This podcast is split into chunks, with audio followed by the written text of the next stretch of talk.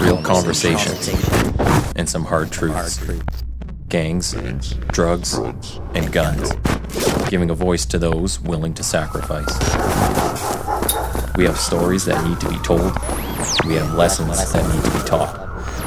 Protect and serve. Welcome to the Quiet Professional. Hey, everybody. Welcome back. Nathan Romas with you. Today, we are going to be talking about mental health and recovery from a leadership perspective. For that, I have retired Master Warrant Officer Tim Turner from the Canadian Forces on the show. Tim spent 24 years in the regular army, seven in the reserves. He served with two commando, PPCLI, Skyhawks parachute team, and was a master sniper. Tim completed tours in many places. So I'm going to list a few here. He was in Cyprus, Croatia, the Middle East, Afghanistan, and Sierra Leone. Uh, after the Army, he spent further 12 years working with the Alberta Sheriffs. 10 years were with the Executive Protection Unit, where he worked with five different premiers. He also was an aide de camp to the Lieutenant Governor of Alberta. I hope I said that right. Aide right. de camp. I've never heard of that position. But um, Tim has been married for 40 years and is a skydive coach with Campbell River Skydive Center. So, welcome, Tim. Thank you. Thanks for having me. Uh, some people might think the name sounds familiar. Uh, we had your son on here, Nick Turner, as part of our veterans series back in November. So, yeah, that's right. Yeah. Um, it was really good conversation. He was a really good guest. Um, mm. I'll have to have him on in the future when he has time. He's a busy dude. so, um, but yeah, we'll kind of maybe start at the beginning and we'll get into the whole leadership discussion because I, I, think with the number of places you've been, obviously you've been promoted several times in the military, even your time with the Alberta Sheriffs, it's a pretty unique job.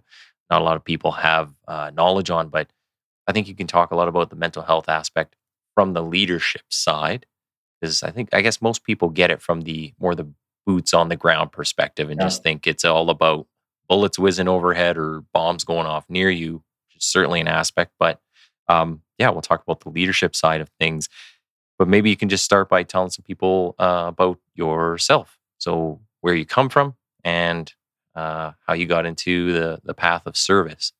Yeah, absolutely. Uh, originally, I'm from Australia, and uh, my my parents immigrated to Canada. So I actually became a Canadian citizen at 18 years old in order to join the military. Oh, wow. And, and uh, so my dad's background was he was submarines in the Royal Navy, mm-hmm. and they moved. They immigrated to Australia. I was hatched, and we, then we moved here. So his love of war movies and all that good stuff uh, got me interested in the military. And uh, you know, you just know. At 12 years old, I'm watching a movie. It's got airborne paratroopers, and I'm like, that's what I want to do. I want to jump out of planes. Um, so at 12, I knew exactly what I want to do and what my focus was going to go to. So we moved all over the country. So I, I, had an opportunity to see everything. We we lived in Halifax, we lived in Victoria, Sudbury, Ontario, Toronto, um, Newmarket. So a lot of uh, a lot of my time was finished off in Southern Ontario. So I found out about the the Army Reserves. Actually, I found out about the military through the old military magazine called Sentinel, which was produced by the Canadian Forces. Okay. And uh, through Sentinel, I was seeing a lot of articles on Princess Patricia's Canadian Light Infantry and Two Commando. So I'm like, okay, that's what I want. That's what I want to do. But I didn't know how to go about it. Uh, so when I was 17, I went down to the Queen's Own Rifles of Canada, joined them, and that's where I was introduced into skydiving. Um, wasn't fully in the unit yet, and they invited me to do their adventure training. So I went skydiving in Gananoque, Ontario. So the neat little six degrees of separation there was this. Uh, my jump instructor was named Eileen Vaughn, and she was a world champion skydiver. So this is 1982. This is huge, and uh, she later on joined the Queen's Own Rifles as an administrative officer, and she became uh, one of the first females on the Skyhawks parachute team uh, later on. So Queen's Own actually became the first paratrooper reserve unit. And uh, I managed to go on my jump course at 18. Wow. Uh, took my Maroon Beret course with the Airborne Regiment, and then I was attached to 3 Commando um, on long six to eight month tasks before I joined the regular Army. Because at that time, for some reason, it was very slow getting in. It took two years to get in, even though I already had all these qualifications. Oh, wow. It was, uh, yeah, not a very good system. And then I had to go through all the hoops again. I had to go, even though I've spent months and months with 3 Commando, I had to go through basic recruit training and uh, I still had my jump wings on, going through basic recruit training. As a matter of fact, some of my instructors were some of my section commanders from Three Commando, and they're like, "Hey, what are you doing here?" I'm like, "Hey, you tell me." yeah. Um, so, anyways, I, I, wouldn't have traded that for anything. It was a great, another great experience, especially doing battle school and PPCLI. And um, once I got to battalion, I only spent about seven months in battalion and posted straight to two commando. Oh wow! So my focus of exactly what I wanted to do actually came about. So that that was quite good. Um, once in the commando, uh, we deployed to Cyprus right away on a peacekeeping mission. I was a young trooper. Hey, you know, it was a, a good good opportunity. It was a great job. Um, you know, that mission had been going on for over 20 years at the time. It was a true peacekeeping mission, not a lot was going on, but we still had small incidents happening um, during during that mission. And one of the really neat things I had the opportunity to do was a uh, week long exchange with the Swedish Army. So I got to go and work their observation posts and be with them, and that was quite fun because you got to see how that different culture works. Yeah. So you know it's it's quite hot in Cyprus. Yet these guys, they're they're they love taking saunas, so they actually built saunas so they could sauna all day. and the, and the, and the Swedes consisted of a lot of uh, Finnish guys that were there, and that that's all they're about is saunas. So these guys could last like an hour. I'm like, I lasted ten minutes. I no. Um, but it was good, great opportunity. Uh, I'm returning uh, from that. Uh, the airborne regiment was quite a good stepping stone for me. So, uh, as you can imagine, I'm only a trooper. Um, go two years later, I've only got uh, two years in the regular army, and I'm already going my section commander course, my sergeant's course. Uh, so I was picked into that, and I was also drafted into Pathfinder platoon. So you get drafted by the platoon based on performance. Uh, went over there. So in 1988, it actually was quite good. I'm here. I am in Pathfinders uh, did my military free fall course and then section commander course, all as a trooper. Are you are you at this time like is this a fast uh I'll say a fast track for someone? Like is it quick? Yeah. Or normally takes them longer, I guess? Yeah, that was very quick.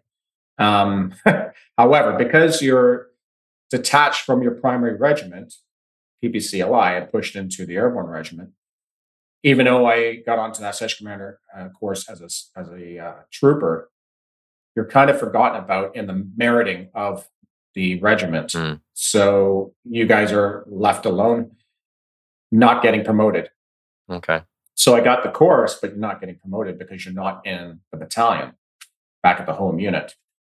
Um, so that took uh, two years after that course is when I got promoted to Master Corporal in 1990 when I was on the Skyhawk. So that was kind of nice.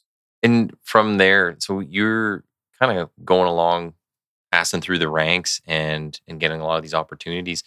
Did you find um, you find like as you're growing up and kind of coming through those early stages in the military, uh, is there anybody that kind of mentored you or that you looked up to? Mm. That kind of you thought like I want to emulate that person. Absolutely. Many different section commanders and officers, you know, make that impact.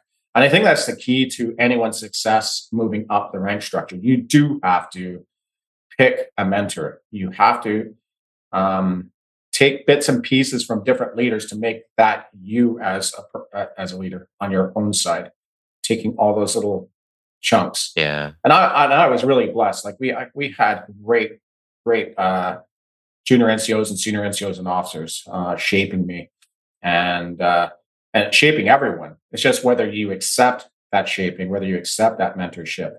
Mm-hmm. Um, and I think that's a problem with some people is they're not taking that in or using those skills to help themselves. So I was taking every opportunity. Um, so my section commander that was on my section commander course, um, I emulated that guy huge. I love the way he he was very aggressive on his instruction, very to the point. I love it. Mm-hmm. And then a lot of joking around on top of that, right? Because you know you need to relax the guys and all that kind of stuff. So I used that, those pieces. Many NCOs in Pathfinder Platoon were just incredible. They're all about teaching and instructing and passing that information on. Um, so all those little bits I took in. Another one is the negative side. I like seeing bad leaders and and seeing I'm definitely not doing that. Yeah, I think that's a, like a lot of people get that with um with parents, right? Like you might take some stuff and they like, okay, I'm not doing that in the future, right? You hope people kind of learn from those experiences. Yeah, definitely. But that that negative side is important. You have to understand that, that that's not a good path. So don't get on that path. Mm-hmm. Right from right from how you live day day by day. You have to have an ethical way of running your family, and that relates to your job. Because you know you also see that that misbalance with you see really good leaders, and then you go over to their house and it's just you're like, wow, this is the opposite of how you actually run your your military yeah. section, and your personal life is just a disaster.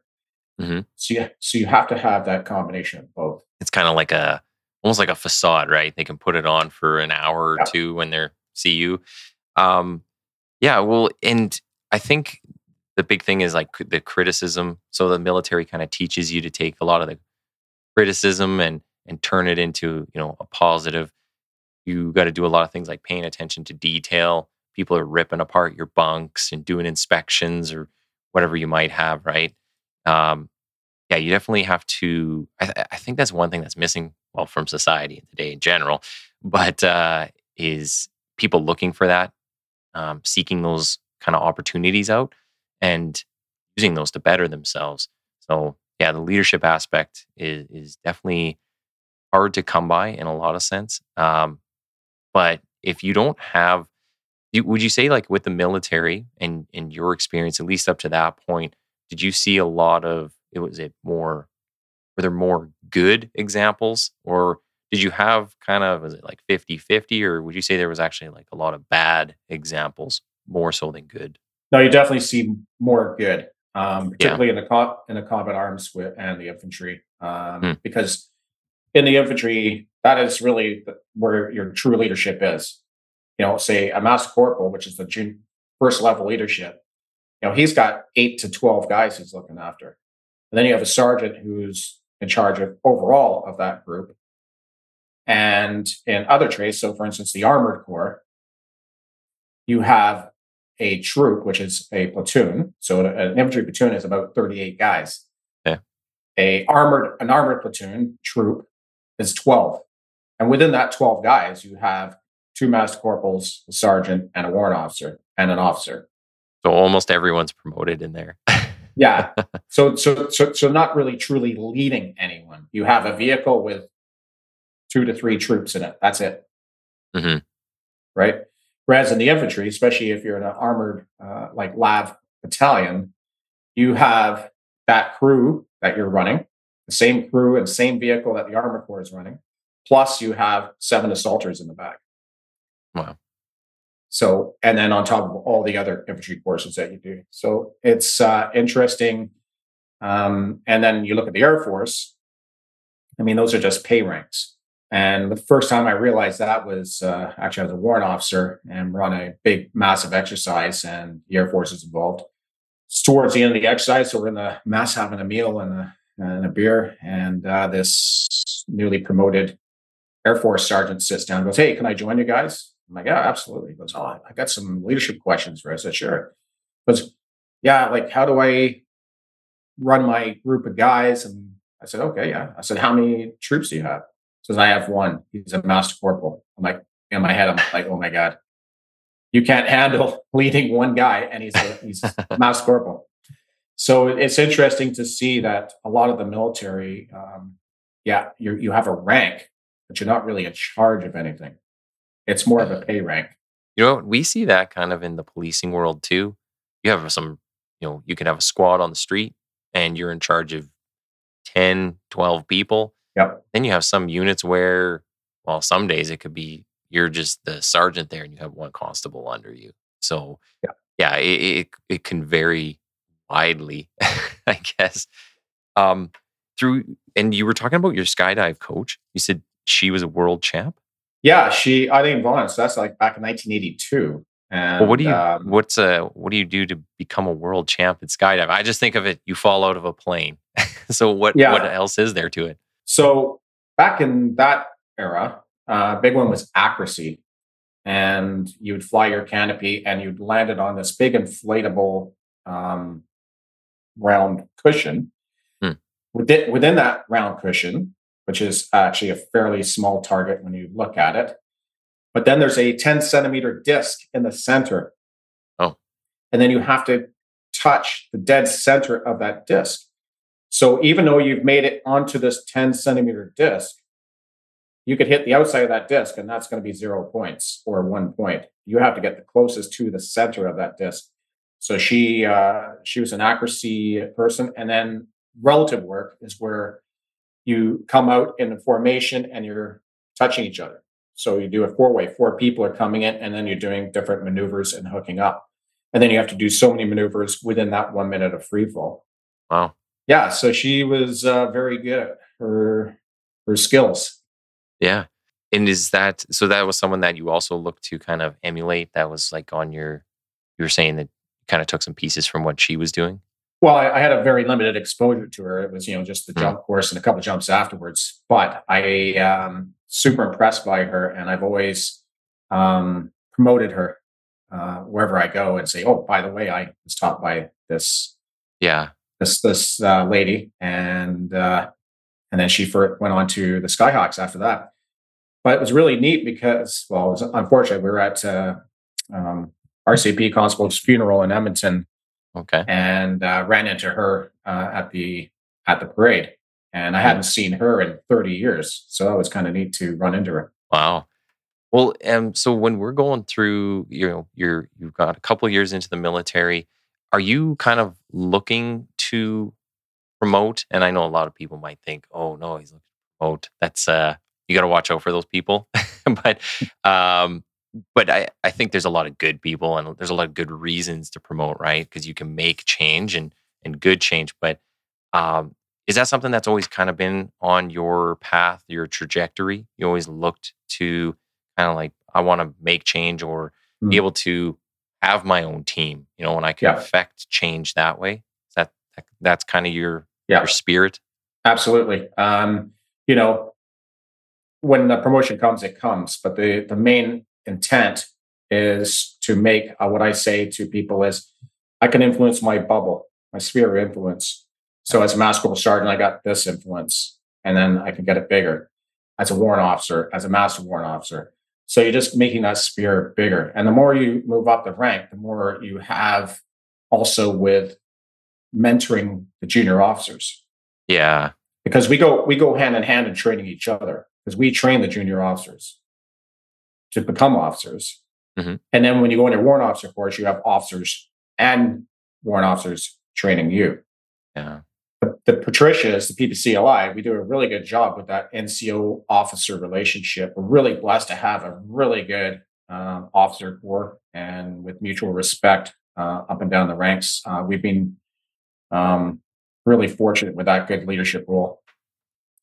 And it's important as that NCO, it's loyalty as well. You know, back when I joined the early 80s Army, it was a lot of us and them, the officers, you know, they're the officers, we're the, no, that's not how it works. You have to have that mutual respect because we work with each other. Yeah. And it's our job to develop them and their job to develop us. So it's it's it's a two-way street. When And that's got to go both ways. Yeah. Well, do you ever, um, when you're kind of moving up the ranks in in the military and maybe even some of the executive protection stuff, but uh, what do you find was the biggest stressors in there? Because I think when I think of like the police, um, and some of the people I've talked to on here, it always seems to be the moral injury or like the the stuff that happens within the institution is the most damaging on a person. So uh, you know, you kind of sign up and you expect like, you know, the enemy's over there or the bad guys are over there. I know they don't like me and my feelings aren't necessarily hurt by things they might say or do. Um, but when it comes to within the organization, uh, you know, I, I've often heard that moral injury is kind of the biggest one. But I'm wondering, like, as you're kind of going up and up, do you see that a lot? Like, is that a, a thing that kind of came up for you? Like, uh, maybe talk about toxic leadership. Yeah, well, there's toxic leadership, um, moral injury. I think you would be looking at things like, yeah, issues with leadership. So people that are even further above you, um, or people, you know, say they're going to do one thing but do an opposite, and and yeah. those kind of things. So that like a, a big thing that you would run into. Yeah, I think uh, I think anybody encounters that. There's always that that one leader um, that makes life difficult. Hmm. And uh, how I describe that is, I find that is an incompetent leader because they are afraid to make that decision or they are intimidated by your leadership. Yeah, it's a good one. So they they won't execute because they're in fear of you that you're going to outperform them. So that's that's you know that's an incompetent leader. Um, so yeah, there's there's lots of that. Um, well, I shouldn't say lots, but that's a minimal side. Um, and but there's always ways to get around that, uh, manipulate that um, that leader.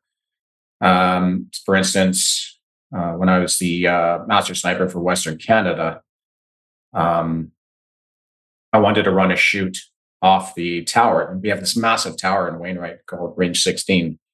So my scheme of maneuver was to uh, gain entry into this tower, and then we shoot high angle from the tower itself. And then we'd repel off the tower to extract and then do a fighting withdrawal. So this is with my snipers. So I come up with this plan and I and some people hear my plan like there's no way you're going to be able to do that. I'm like, why? Well, it's never been done before. Yeah, roger that. So I'll make it happen. so that's that's lazy leadership.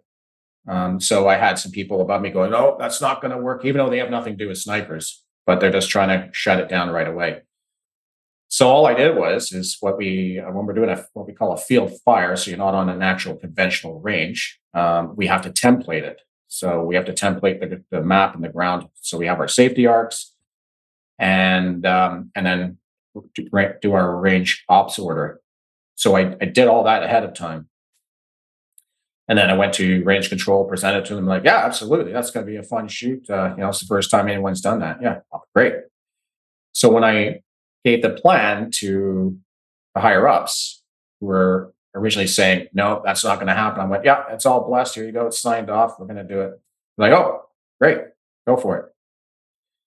Same with um, doing some training with American Special Forces units in the States. I'd already done all my phone calls mm-hmm. uh, pre-arranged everything. And then when I toss this, uh, they're like, "Oh, we don't know if you're going to be able to do it." I go, "Well, we're already accepted. Here's the uh, letter from their commanding officer inviting us, and uh, and here's my budget." Yeah. So I did three. So I did three budgets. I did expensive option, middle option, and cheapest.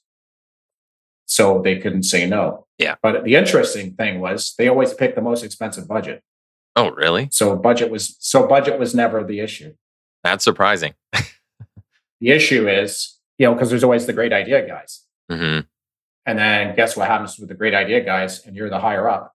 You have to execute my mission now. So they don't want to do the work. So I did all the work prior and just made it happen. So that's that's that's a way to get around those kind of people. Yeah, no, I think that's those are some really valid points.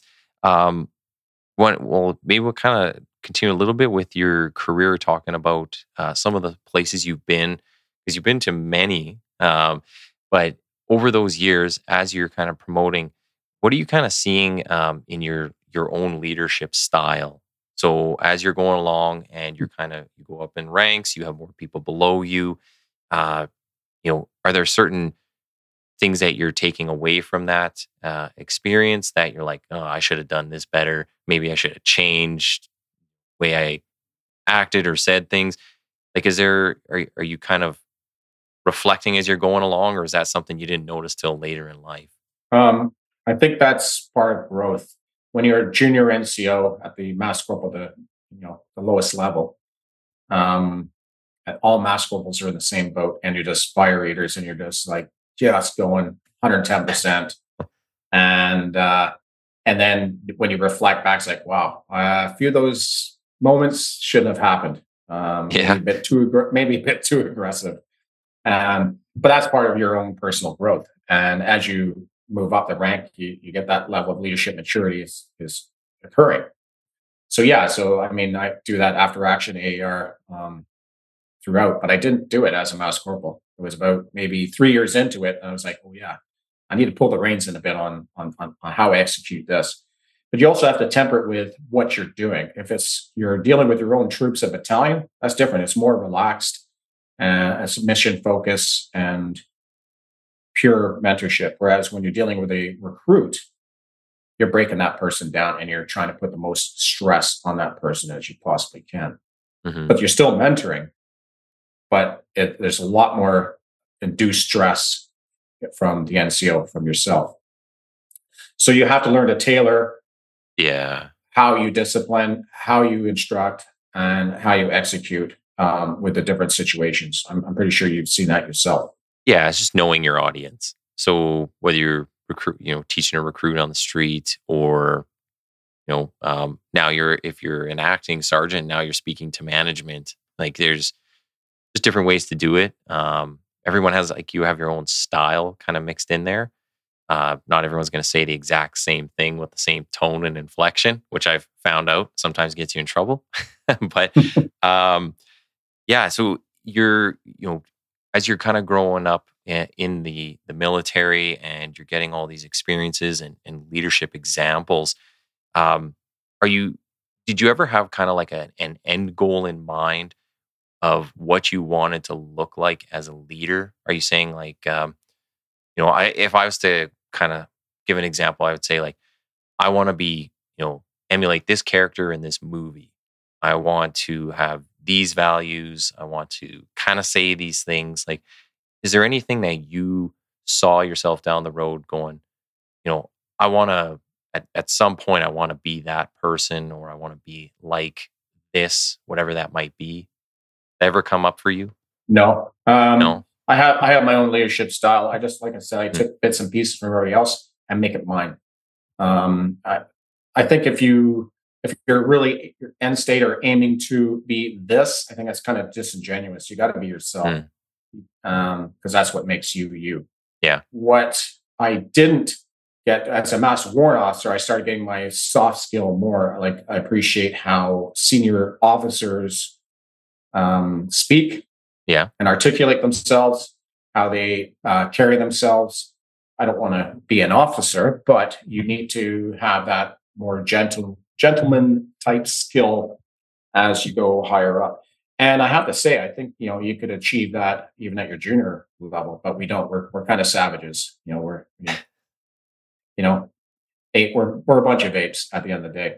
Yeah. Um, but that brings me to the when I when I retired, I went over to the Loyal Edmonton Regiment Reserve Unit, and uh, I had a great uh, very fortunate to work with a lot of those guys were attached to us in Afghanistan to our battle group and get a bunch of solid guys. And I'll, I'll have to say, there was a group of guys there that were just amazing. Like these guys were ju- corporals, mass corporals, and they acted like gentlemen. They dressed well after work.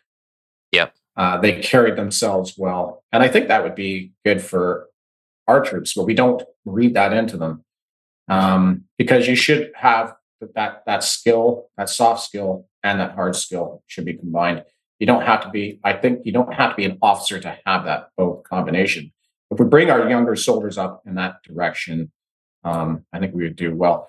So a bunch of those guys actually moved on to some great things. So uh, one of my guys, uh, Master Corporal Jeffrey Harder, true gentleman, and uh, he got felt fed by both myself and my son. My son taught him on his Army paratrooper course. Oh wow! And he he was one of my soldiers, and uh, so here's this guy who's a paratrooper, combat veteran, and now he's a doctor.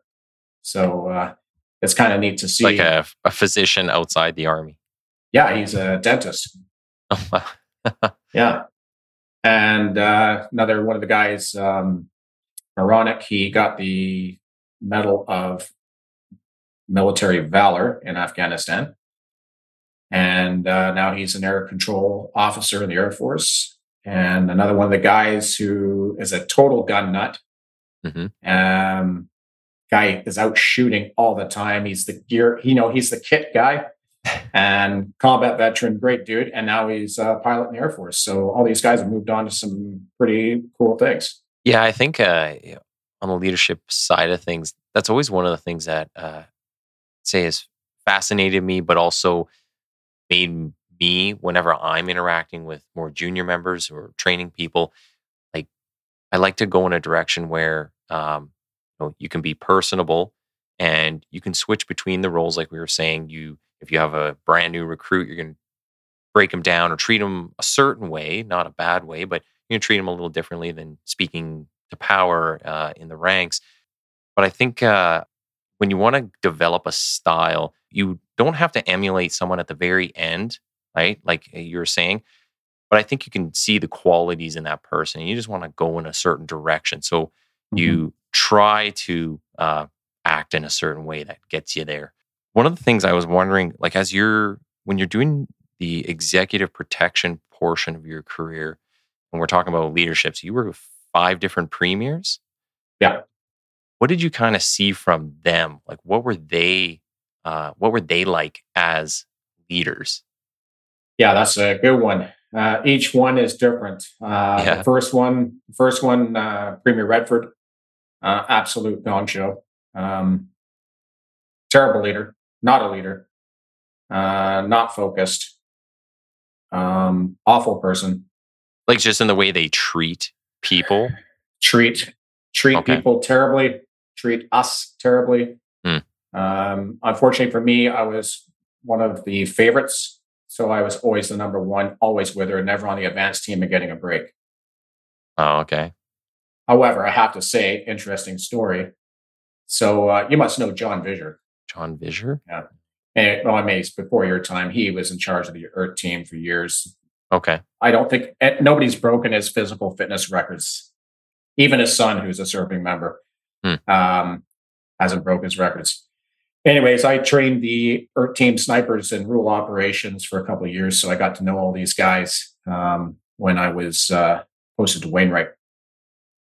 So when I retired, I went to the sheriff's, and uh, who did I run into? John Visser, who's running the team. He sees me, he's like, Johnny, like, John. He says, What are you doing here? I go, I'm retired. I'm retired. We're going to talk. So I got drafted the team because of him, he knew my my background performance. So, anyways, um, the election was coming up uh, for her. So I got brought in as an ad hoc and worked with the team um, throughout the entire election.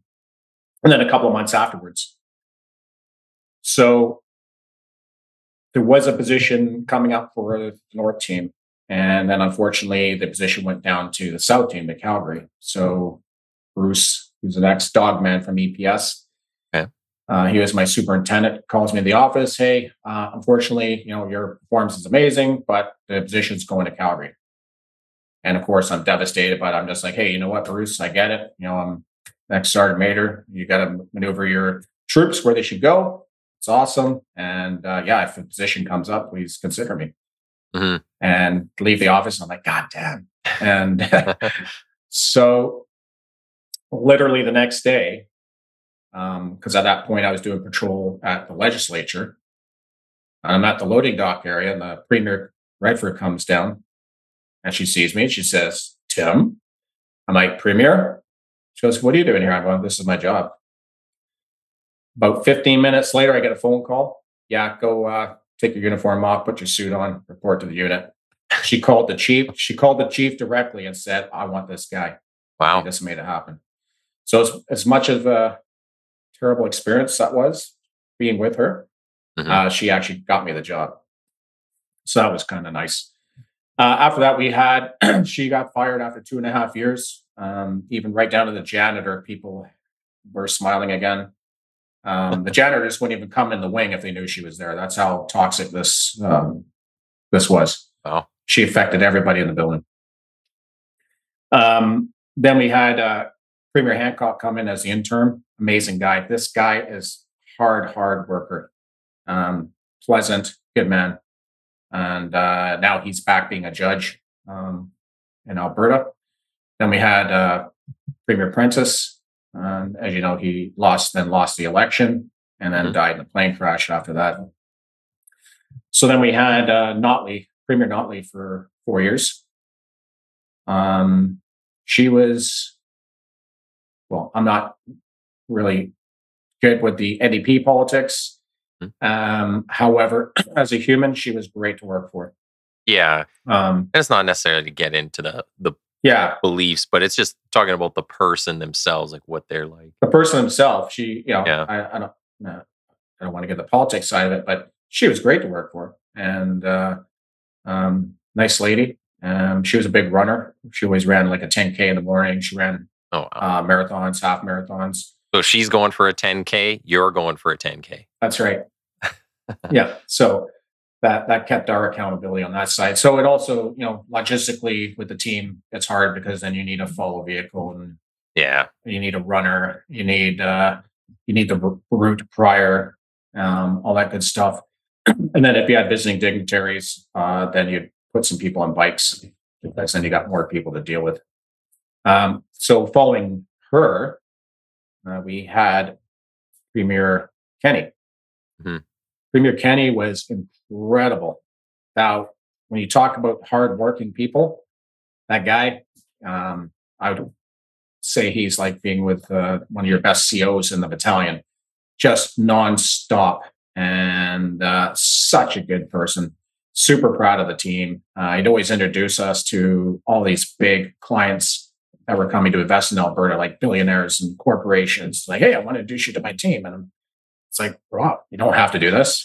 yeah. But uh, it's fantastic. And I'm not I'm not a religious guy, but I appreciate he's a Catholic and he does church every Sunday. Wow. So you're in church with him, and then we go do breakfast after the normal routine. Then we do breakfast afterwards, and uh, and he realizes we're with him all the time. He's like, Gunny, uh, yeah, after breakfast, I got to go back to the church for a couple hours, so we're gonna we won't do that next hit. I'm like, hey, Roger that. Um, goes, yeah, I got to clean toilets and wash floors. I'm like, okay, P, go for it. And uh, so nobody knows about this. Like, so here's the Premier of Alberta on his hands and knees scrubbing toilets and washing floors at the church. Wow. Yeah. Uh, yeah. I've never heard of that. I had heard that he he was known even in federal politics as like he he never stopped. He basically just work 24 7. Yeah. First couple days we had him, Yeah. um, you know, these guys have speech writers, but he was writing his own. And uh, yeah, it's like zero three in the morning. I'm like, oh my God, like I've been going since zero eight and uh, I'm still, we do eight days on. So there's no sleep. Oh, wow. Uh, like we, we, we, break every labor code there is. Like we don't get overtime because we're managers mm-hmm. and uh, you just work. So I'm getting paid for 36.7 hours a week, but I'm doing that in about two and a half days so you're, just bagged at the end. So I check down his office. I'm like, P, how's it going? Goes, oh, goes, oh, sorry, Gunny. I just got carried away. One more hour. I'm like, Roger that. So we get out of there at four, then I pick him up at six thirty in the morning. Geez. It's like uh, being back in uh, I don't know, like early, you know, when you're 18 to 20, and I don't know if you're going out and partying. Well, and you party till like two, three in the morning, then get get to work at like five. well, no, actually, it, it reflects uh, my job being in reconnaissance platoon. So it was mm-hmm. exactly like that. It was just go, go, go. So that was a hard thing for the unit to when we bring people in. Everybody wants to do exec protection because it's a cool job and it's high profile until they need to do exec protection hours. Yeah. And you're not getting paid and you're not getting paid for those hours. Yeah. Right. So a lot of guys, we will bring guys in who who we've selected off their performance off the course and we try them out for a week or two and they're like that's not for me. Mm. like see ya. Um, so that that was a challenge. Um, but the best thing about exec protection i really enjoyed was um, firefighting right? Putting out fires uh, working logistics when things collapse and coming up with next courses of action like right away and making it happen. And all the premiers are just like how'd you make this work yeah because our prior training from the military just made you be able to make this happen. Like make meet connections, get my get our own bus in DC. Like pretty, pretty much, how how do we get our own bus to take us to the plane? I'm like, ah, I know, I, I know a guy. You know, it's just just making these things work. Or when things go to total disaster, and then you pull up the car as soon as they get out, like when you've been stuck in traffic or something like that, we're repoing cars, and as a bodyguard moving, and it's like, oh my god, that was incredible. The car just pulled up. Yeah. When they were like, we're, we're ten out. I'm like, we're one out. Let's go. um, so a quick funny story of how things can rapidly go bad, but you've got to keep your calm. Mm-hmm. So we were going to DC with Redford. Um, so I'm new to the team, got to perform. So I arrived on Vance Party. We went check. We were going to Bilderberg conference, which was outside of DC. So I drove all the routes, checked everything we have to do, just your normal stuff. Go to the airport, pick up the team and her. What does she want to do? Well, we don't want to go to Bilderberg right away. Mm-hmm. Let's go eat somewhere in DC that we haven't checked, that we don't have a route for, and it's just all ad hoc right now. So that's stressful.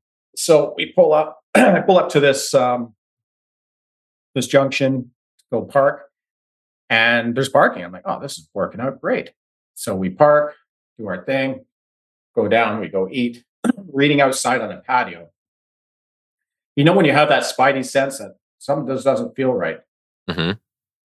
And this is towards the end of the meal, and she starts paying. So it's like, okay, let's go get the vehicles. We'll get them all repoed and ready to go.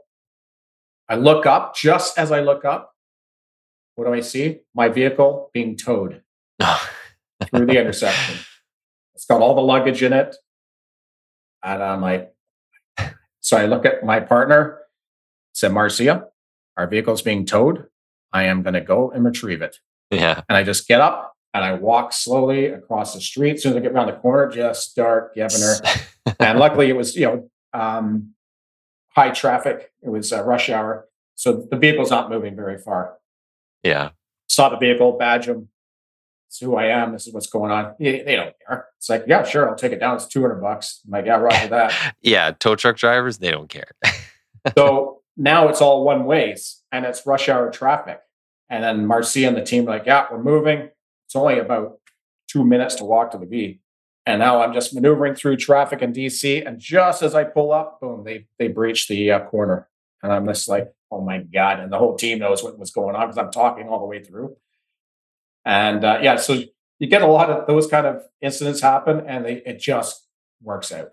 Yeah, people don't see a lot of the stress that goes into those small things, but they think this magically just things happen for me. yeah. So Bilderberg was interesting because uh, only one team member could go in uh, into Bilderberg with the principal. And uh, they had a bunch of ex Navy SEAL guys doing the full security. They had trauma buses and they could do everything on site. And the protesters were everywhere. Hmm. And they had protesting areas that were, um, you know, um, caged off. But the funny thing was, so the rest of us, we couldn't go in. So we're staying at a hotel offsite. And who's staying at the hotel? All the protesters. Oh, Jesus. So we're just, we're, we just dress like they did. And we're just downstairs and we're just chatting with them, getting all the int we want and just relaying it to Marcia, who is in Bilderberg. So it worked out sweet. So we had it, got our own int going and uh, just worked out fine. Well, I think that's uh, yeah, I mean, you're just kind of making do with what you got, what you're presented with. I think you, you know when you're talking about the the well, I guess the wide variety of leadership styles, uh, or in some cases maybe lack of, um, oh, you're exposed to quite the different people, even just in that that uh, experience with the premiers. Um, maybe and some of the thing you said there kind of maybe is a good segue into talking about like the stress and PTSD uh, uh, for yourself? You know, do you are you diagnosed with any PTSD from military and or the executive experience? Yeah, definitely military side. Um, it's extreme uh, PTSD, mm-hmm. but it's manageable, right? I can manage it. Um, and it's the side effect from doing your job. I think everybody has to accept you're going to have that side effect. Um, it's how you manage it. Uh, yeah. And, um, and treat it as a, a normal thing. It's, you know, you get bad knees from exactly awesome PT and running and jumping out of planes. That's the side effect. So how do you move forward with it? Um, for my wife, uh, her way to dealing with it with me was to make fun of me. And we turn everything into a joke and a laugh. It's like, you know, doing all the crazy things you do. And it would just make you laugh about it. And that's that's how we we dealt with it. And I think that's great because some wives can't handle that stuff and they just end up divorcing because the weird and wacky things you do. Mm-hmm. But but the interesting thing is, um, I definitely got that PTSD from well, it was from multiple missions, but it definitely started in '94 in Croatia, and uh, that destroyed a lot of people um, because the rules of engagement um, kind of like tied your hands, and so it's frustrating. So you're over there to help these people, uh, you're in between the Croatians and the Serbs, and you're trying to, to help these guys, but then your rules of engagement don't allow you to actually assist. So then you're mm-hmm. seeing bad things happen to people where you could do something. So yeah, so then that just kept, you know, building up, and then you do other missions. Um, but I find it interesting that about 10 years after a critical mission, whereas say Afghanistan, you're having a lot of crit- critical events happening. Yeah. Um, it's about 10 years after the fact it starts hitting people. So when I see like my guys breaking down, it's well, okay, that's the timeline is working out here. It's 10 to 12 years. You get other side effects too. Uh, for me, like I work, I don't smoke, I work out every day, but I have high blood pressure because I was working in that zone all the time. Mm-hmm. So you're working up in that zone and the body is never coming down. Yeah. So it's never, it's never relaxing inside truly. But you have to look at the positive side of it. it you, if you look at it negatively, it's going to get worse for you. If you think of it as a, almost like a badge of honor, then it's different, isn't it? And so, for instance, hmm. if someone came and broke your leg, uh, Colonel Grossman says this. Someone came down the street and smashed your femur with a baseball bat. You are going to be devastated. You're like, why did this human attack me? Human on human contact. Yeah. But if you broke that skydiving or skiing, you'd be like, yeah, bruh, broke my leg skydiving. no big deal. But because it was broken by an attack by another human, now it's devastating to your brain. So mm that's what happens with the PTSD. It's human on human contact, right? Or what you observe when you're seeing things every day. So, yeah. So going into executive protection, I was PTSD'd way up here. yeah. So what's the other side effect of when you're in this mode? It's I need to work, work, work, work. I have to keep going and going and going and going. Keep your mind off of things. Just piling everything on. Yeah. So the executive protection unit, we were, like I said, we broke every labor law there is. We're, you know, we're working 18 hour days, maybe one meal a day for eight days in a row. Then you got your six days off. And that's your recovery. Mm-hmm. And uh, then I became the sergeant major of the. I was the first sergeant major of the uh, sheriff. So we had a great uh, um, chief who came from RCMP, was second command of KDIV, and they run like the military. And he's like, "I like, you know what you need? You need to start major." I go, "Yeah, I do." Said, "You want to do it?" I'm like, "Absolutely." So I came up with that, and then now all of Solicitor General have sergeant majors for each different sub branch. So the crazy thing about that was it was an off the side of your desk job. So I would do these crazy hours for eight days, and then on my six days off, what am I doing? Yeah, picking up more. I, I'm I'm running parades. I'm running medals parades. I'm writing all these op, op orders. Then I go back to work. so I never took a break. You sound like a lot of guys on the job. Yeah. So I never took a break. Then I volunteered to go to the uh, academy and teach drill and run the, the graduation ceremonies. So I just kept putting more and more and more on my plate. And oh, there's a course. Yeah, I'll go on that course. Uh, there's a mission overseas. I'll take that mission overseas, even though it's not my slot. I'll take it. But at what point would you say that you actually recognized that something wasn't right, or this, you know, the lifestyle? You're like, this is really impacting me. So yeah. where was that for you? Because you did a lot of years in the military. Yeah. And then you still go off to do, you know, another 10, 12 years after that of just work, work, work.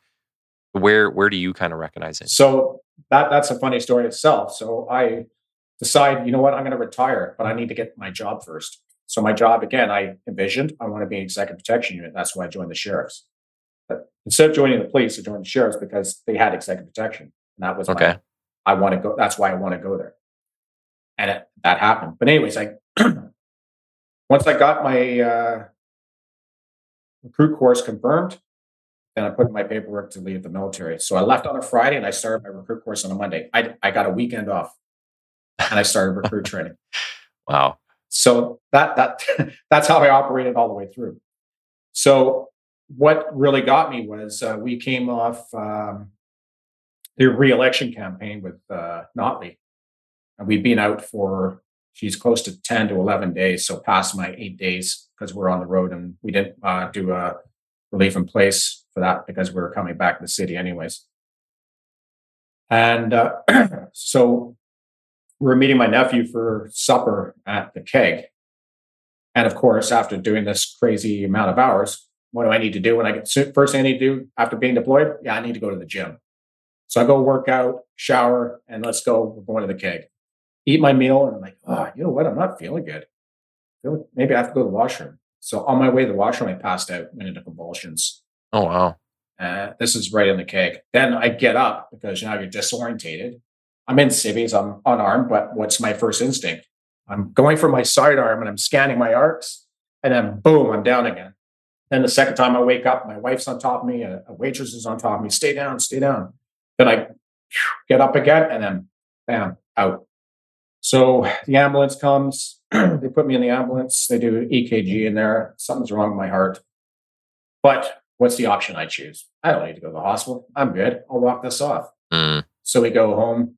I do some brain scans, and my brain's all messed up. And yeah, so I took a couple of weeks off, and then back at it. So then carry on, yeah. not listening to my body. And I'm like, nope, mission. Let's go. Let's drive on. So then I went all the way through um, with Kenney for two years, and then uh, then I nearly died again. I had a prostate biopsy that went south and went south because my immune system was so low.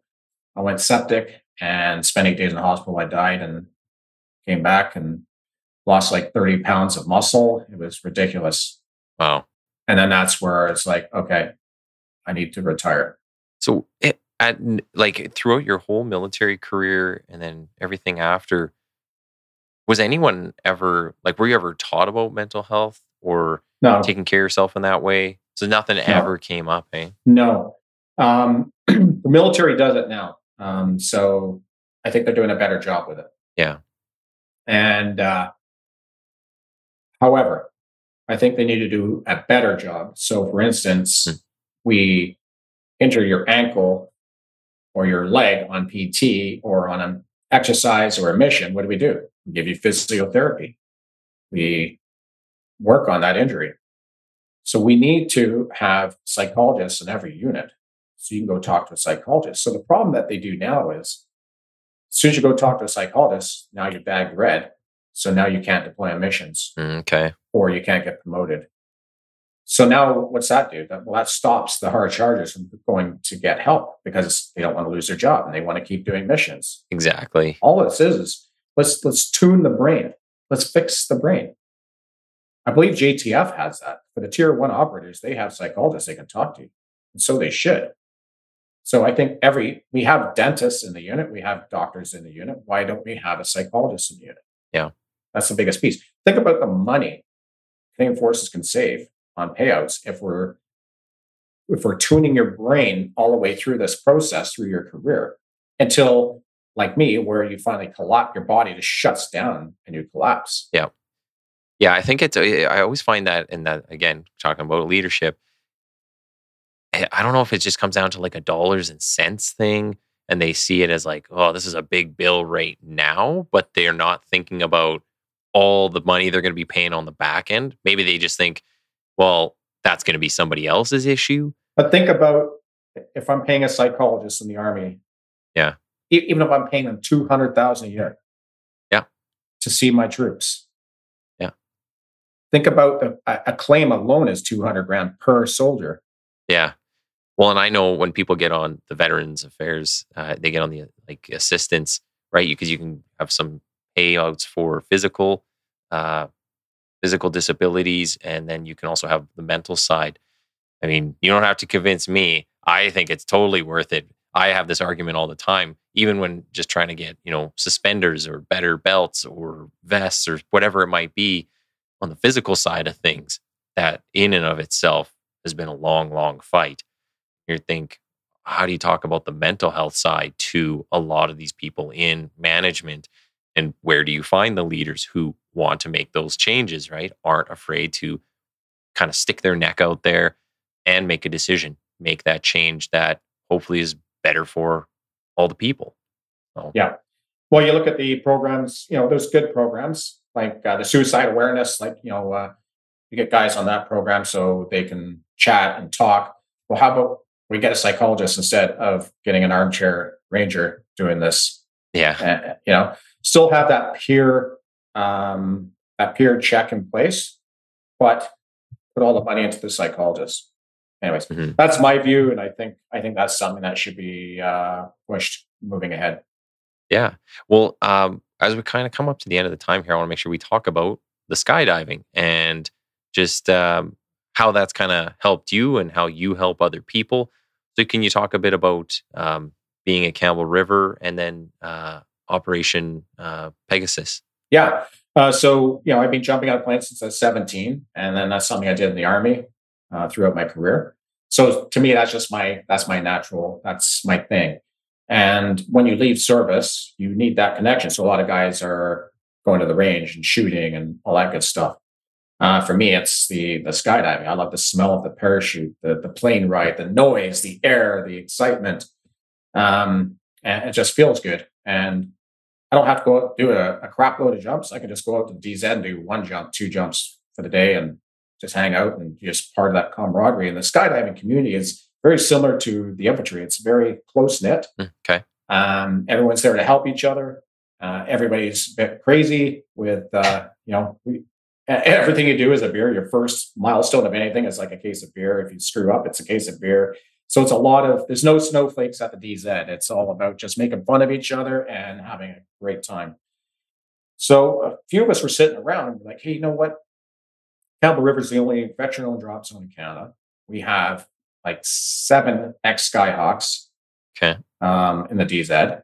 Um, we have serving members and a lot of retired people who served who are all working there.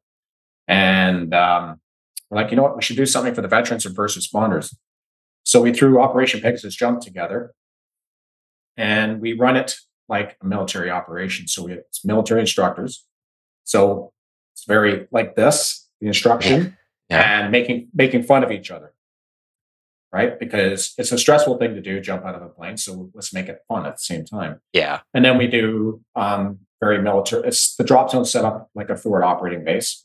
We have sea containers and we have our flight racks and we have our aircraft mock up. And first thing people come through and we got flags everywhere. First people like, oh, I feel like I'm deployed again. This feels great say it's that familiarity, right? Like yeah, you're, you're, making them more comfortable in the area.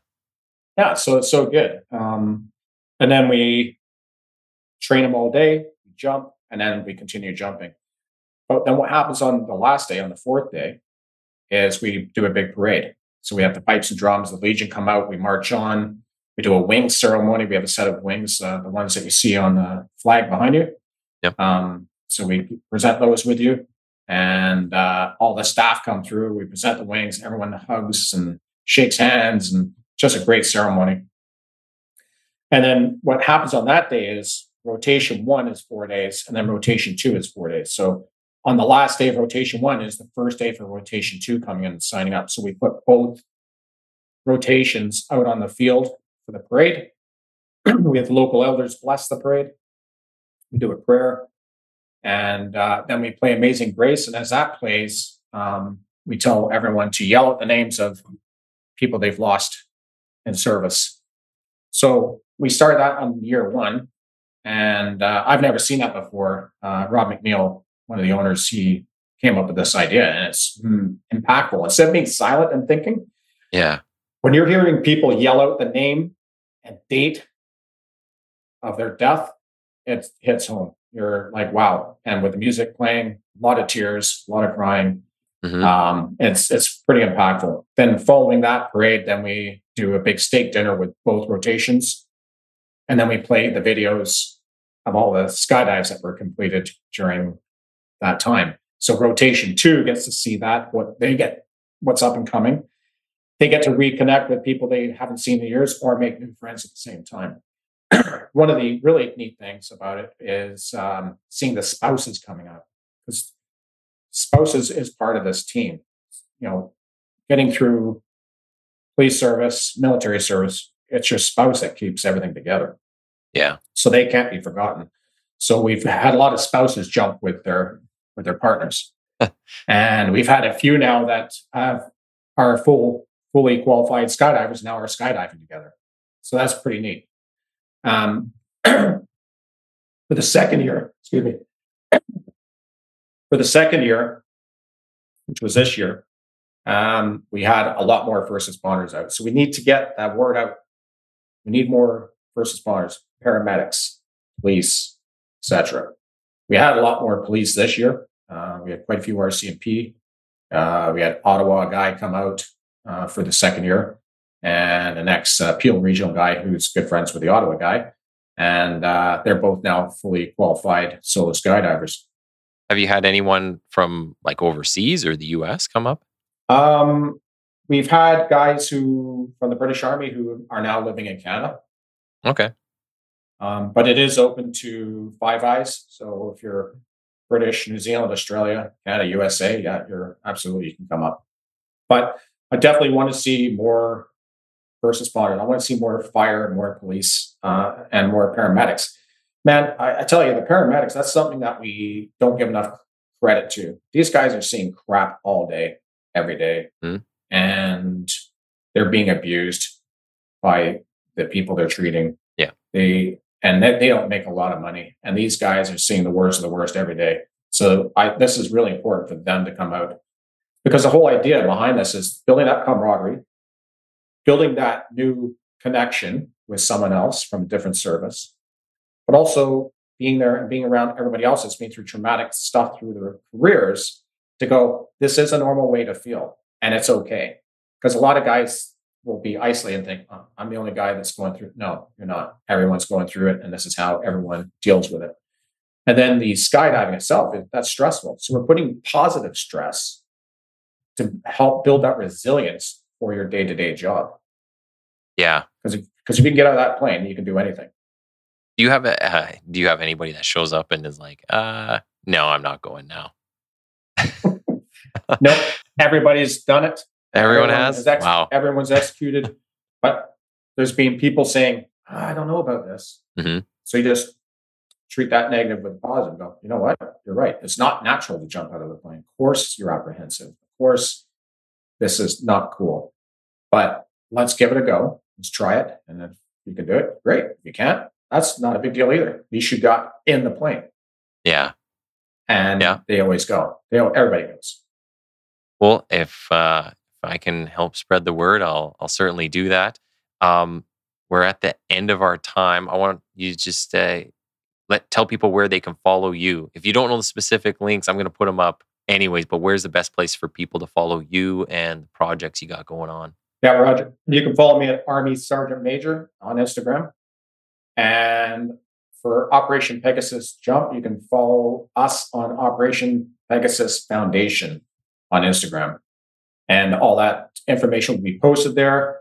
Um, our new website will be up and running in January, and uh, we're going to open registration starting mid January. And that will be one stop shop on the website. You'll be able to register um, get all the information you require in order to execute this mission. And um, yeah, so this year's mission or 2024 will be July 15th to the 21st, broken into two rotations. Rotation one, the 15th to the 18th. Rotation two, 18 to 21. Also, note you can attend both rotations if that's what you want to do, if you want to actually come out of the qualified solo. Another thing to note is, yeah, there is a cost to this. Um, we are doing fundraising. We are not a uh, we are a foundation, but we still don't have tax status, so we rely on uh, like uh, a lot of the weed companies, uh, Canada Connect, Spartan Wellness Canada, and Avail Medical have given us $5,000 each.